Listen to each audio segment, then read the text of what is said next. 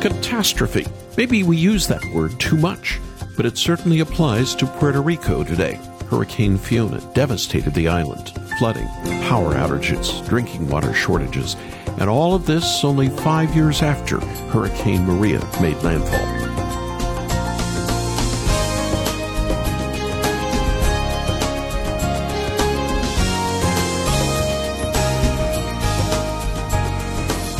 On Sunday, at 3:20 in the afternoon, Hurricane Fiona made landfall.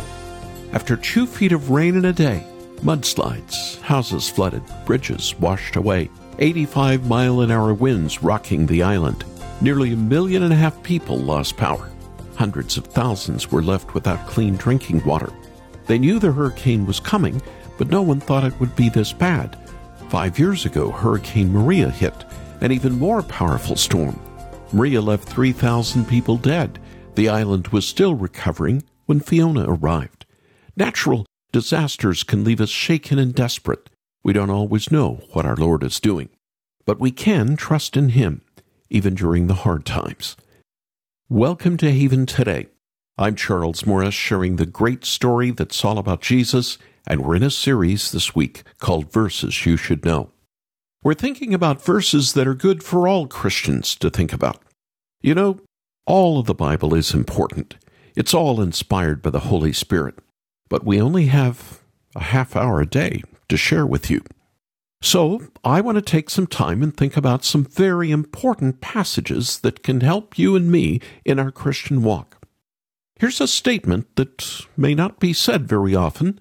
One of the things the Bible does for us is to prepare us to die. Maybe that isn't the type of sentence that would make thousands flock to your church, and if it were the title of a book, I don't know how many would sell. But we all are going to die if Christ doesn't return first. And the question is will we die with faith in our Savior, Jesus? Death has been in the news a lot lately this week, specifically the death of Elizabeth II, Queen of England. But in her death, Elizabeth continued to be a witness for her Savior. Countless people watched the broadcast of her funeral, and they heard scripture verses read. They heard hymns. In death, as in life, Elizabeth is resting in Jesus. Elizabeth II, by the grace of God, of the United Kingdom of Great Britain and Northern Ireland, and of her other realms and territories, Queen, head of the Commonwealth, Defender of the Faith. That was her full title. It's quite a long and majestic title, isn't it? I like the last part, the Defender of the Faith. For many kings and queens, this has just been a title. They really didn't take their faith in Christ seriously. But that was not the case for this queen, who was just laid to rest. I spoke with Catherine Butcher, who wrote a book about the queen. Let's talk about the side of the Queen that you wrote a book about. Uh, something that I think is very significant. Um, uh, even with all the problems in the royal family, and that gets, of course, put out in the tabloids, and that seems to carry the day in the news cycles. But uh, this was a queen who was decidedly a follower of Jesus Christ, wasn't she? Yes, definitely. And every year she made a broadcast to the Commonwealth, which she wrote herself. A lot of her speeches were written for her, but the Queen wrote her own Christmas broadcasts and she regularly spoke about her faith in Jesus. One of her favorite um, one of her favorite Bible stories was the Good Samaritan, and she mm. took uh, saw that as a great example. And she talked about Jesus Christ as her inspiration, a role model, an anchor in her life. And she referenced his his birth and his death and his resurrection. And she talked about the hope that we have because of Jesus. So she was someone who was very natural in the way she spoke about her faith, but very confident in the hope that that Jesus gave to her. I'd like you to have a copy of Catherine's new book called Our Faithful Queen 70 Years of Faith and Service. The book is full of colorful photos, rare devotionals written by the Queen, and stories about Her Majesty's faith in Jesus Christ as she served both him and her nation. I think you'll enjoy this behind the scenes look at the Queen's faith, like my wife and I have. And I enjoyed the part of the book on how Billy Graham encouraged her faith. And I believe this book will inspire your faith as well. So after the program, why don't you call us? Make your gift to this listener supported ministry. Get a copy extra to share with a friend of this book, but also one for yourself. Our number is 865 Haven. 865 Haven. Or go to our website. You can see a preview of the book and make your gift there at haventoday.org. Haventoday.org. And now let's open with somebody from England who was watching the funeral of the Queen, Matt Redman. When the music fades, all is stripped away, and I simply come longing just to bring something that's of worth that will bless your heart. I'll bring you more than a song, for a song in itself is not what you have required. You search much deeper within through the way things appear. You're looking into my heart. I'm coming back to the heart of worship, and it's all about you. It's all about you, Jesus. I'm sorry, Lord, for the thing I've made it when it's all about you. It's all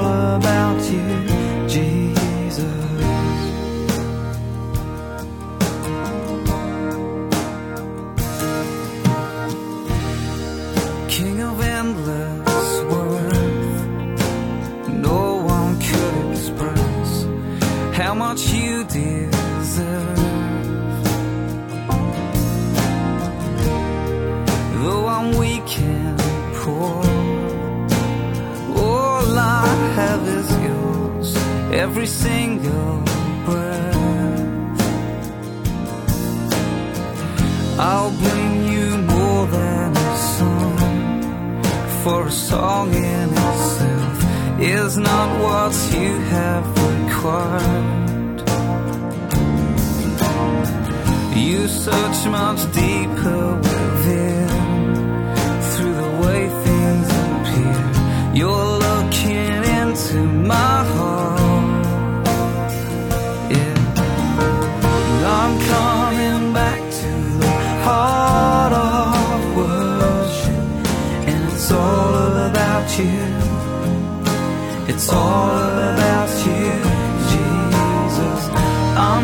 One of his most famous songs that he ever wrote, Matt Redman, in the Heart of Worship, here on this Haven today. I'm Charles Morris. We're calling the program Verses You Should Know. We were up in the balcony. The church was full. The choir had just sung a hymn, a beautiful hymn. We were settling into our seats for a sermon, and the preacher was adjusting his notes, but before he said a word, a man right behind us in the balcony shouted out to the congregation, These people honor me with their lips, but their hearts are far from me. Everyone turned to look. The ushers quickly escorted him out. He didn't resist. He didn't cause a ruckus. He just left. The preacher cleared his throat, apologized for the disturbance, and then began his sermon. I don't know who the man was. I don't know what his problem was, but his words were hanging in the air even after the preacher started preaching. It seemed like he had brought a serious charge against us, and I'm sure I wasn't the only one wondering could it be true?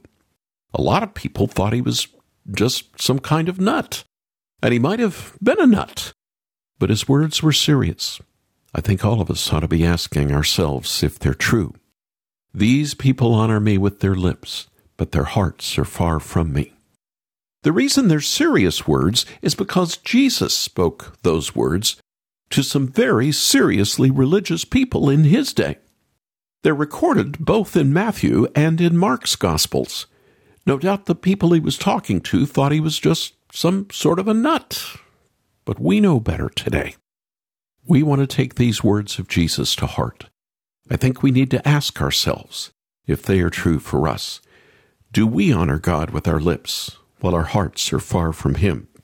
Well, Jesus was quoting Isaiah 24. We're in this series, verses you should know.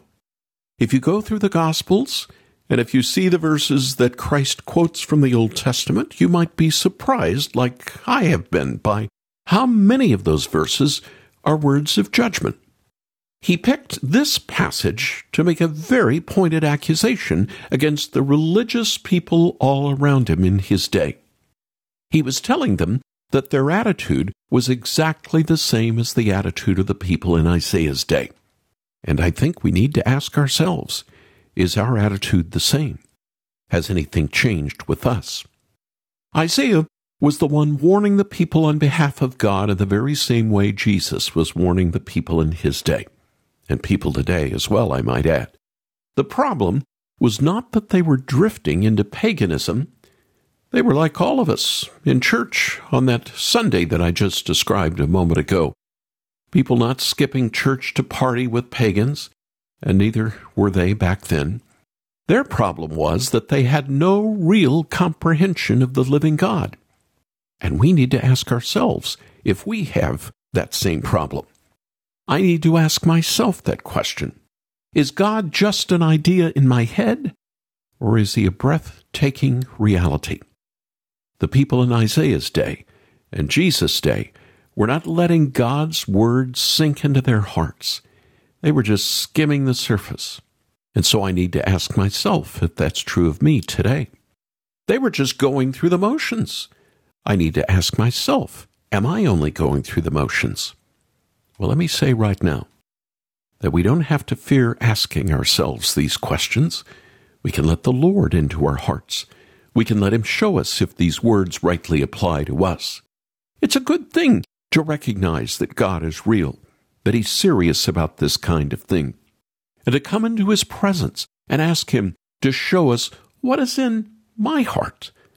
And that's what happened to Isaiah. That prophet had a first hand encounter with the living God. In the year that King Uzziah died, I saw the Lord, high and exalted, seated on a throne, and the train of his robe filled the temple.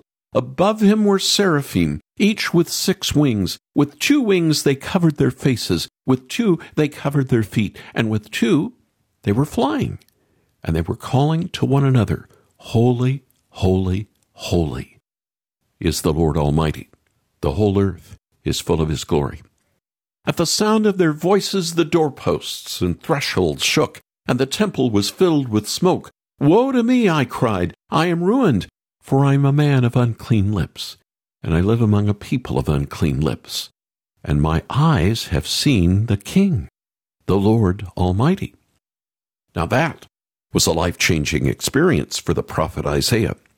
It saved him from his own blindness. When Isaiah told the people, These people honor me with their lips, but their hearts are far from me, he was speaking out of personal experience. He had been there, he had done that. He'd had that same easygoing attitude about his standing with God.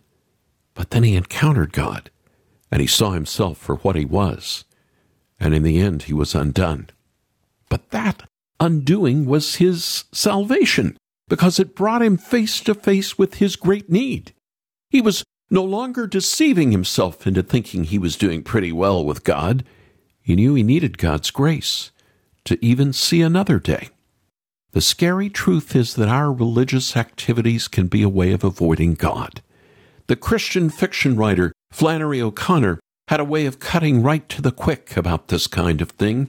She said this about one of her characters. His name was Haze Motes. There was already a deep, black, wordless conviction in him that the way to avoid Jesus was to avoid sin. Are we doing that? Are we keeping Jesus at a distance by avoiding sin? By being basically nice to people? That's what the religious people in Jesus' day were doing. They were avoiding this exposure by the living God, by avoiding sin, by doing all the right things, by trying to look good. I think that's probably what Isaiah was doing too, because he didn't know his lips were unclean until he met the Lord. It was only in the light of God's presence that he saw his lips for what they were. Take time forward. The people in Jesus' day were accusing Christ's disciples of not washing their hands before they ate, not for hygiene, but to make themselves ritually clean before God.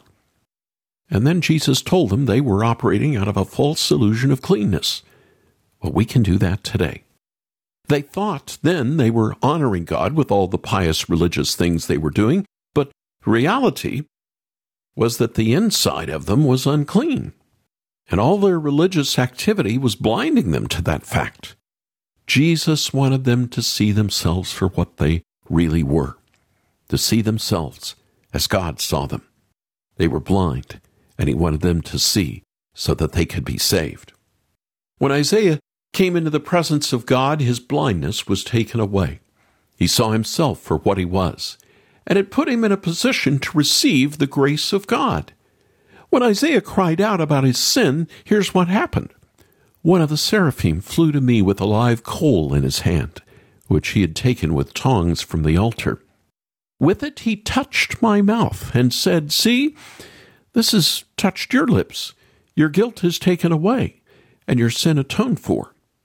This people honors me with their lips, but their hearts are far from me. Is that me? May I ask you, is that you? We don't have to fear asking ourselves that question because it opens one up to grace. And as soon as we admit it, God comes to us with amazing grace and touches us with the coal of His atonement and tells us our sins are taken away. I don't know about you, but that's what I want. I want to meet the real living God. And I want Him to meet me with His amazing grace. And I want it to make me real, to make my worship real, to take my cold heart and fill it up with genuine love for the Lord God Almighty. That's what only Jesus does. He meets us with amazing grace. He didn't just pronounce words of judgment on the religious people of his day. He did something about it. And what he did has the power to change us all. Christ did something that brings us right into an encounter like Isaiah had with God in the temple. He went to the cross. When we look at Jesus suffering on the cross for our sins, we are in the presence of the living God. It has a great truth exposing effect. It tells us who we are. It exposes our hypocrisy. It even makes us ashamed of our cold hearts. But it's also the true, living, burning coal from the true altar, and it takes away our sin and purifies our lips. It captures our hearts and fills us with genuine praise for the living God who gave up his son so that we could be saved. That's what it did for Queen Elizabeth. Now, before I have to end. I want to go back to that church I told you about at the beginning of the program. About a year after that incident I described with the man in the balcony, they scheduled a series of revival meetings, not for unbelievers, but for believers, for members of that church. I think the leadership of the church expected the speaker to fire everyone up to do evangelism, to all get more serious about serving God. But instead, he preached from this passage in Mark 7. He asked the very same question that that person had shouted out from the balcony Do you honor him with your lips while your heart is far from him? Are you doing a lot of religious things that are actually allowing you to avoid the living God? Somehow, the Holy Spirit broke through and broke the hearts of a lot of us who were there. A lot of people were deeply convicted. A lot of people's hearts were changed that day as we saw the beauty of the cross all over again. That's what I want, and that's what I need every day. I want the gospel to keep on touching my heart. What about you?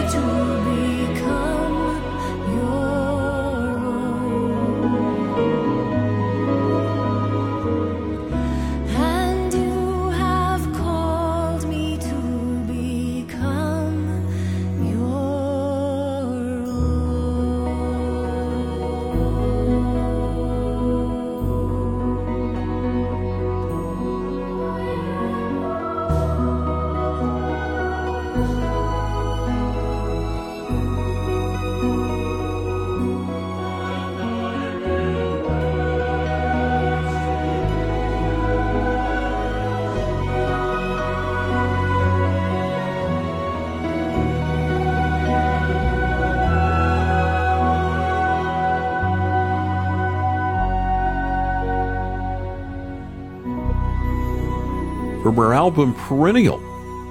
Beautifully done with the boys' choir Twila Paris. We haven't heard her in a while.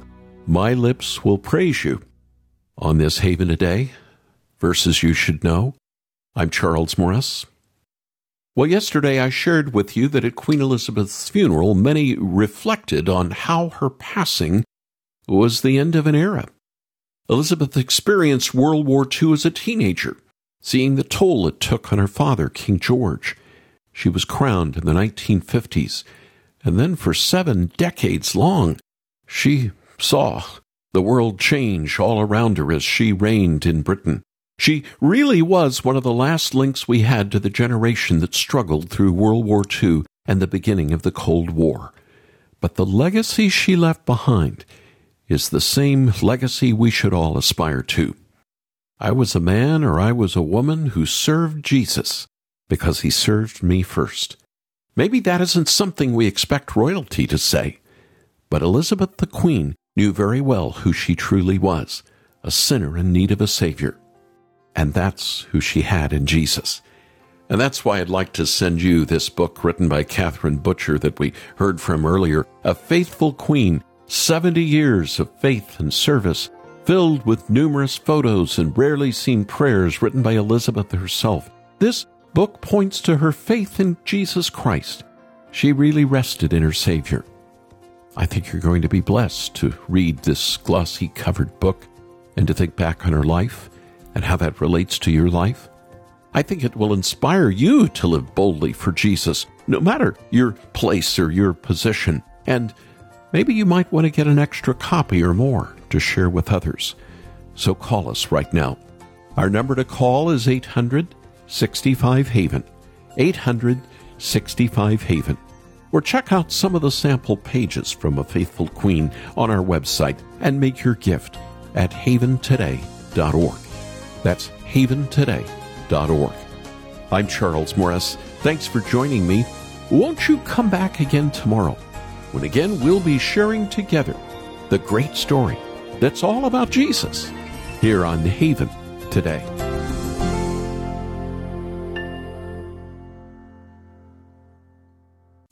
Here for your encouragement and your walk with Jesus. I'm Charles Morris with Haven Ministries, inviting you to anchor your day in God's Word.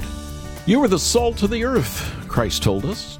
But if the salt loses its saltiness, how can it be made salty again? You may have heard those words before, but have you ever wondered how salt could ever taste like anything but salt? 2,000 years ago, what they called salt came from natural deposits, a mixture of salt and other minerals.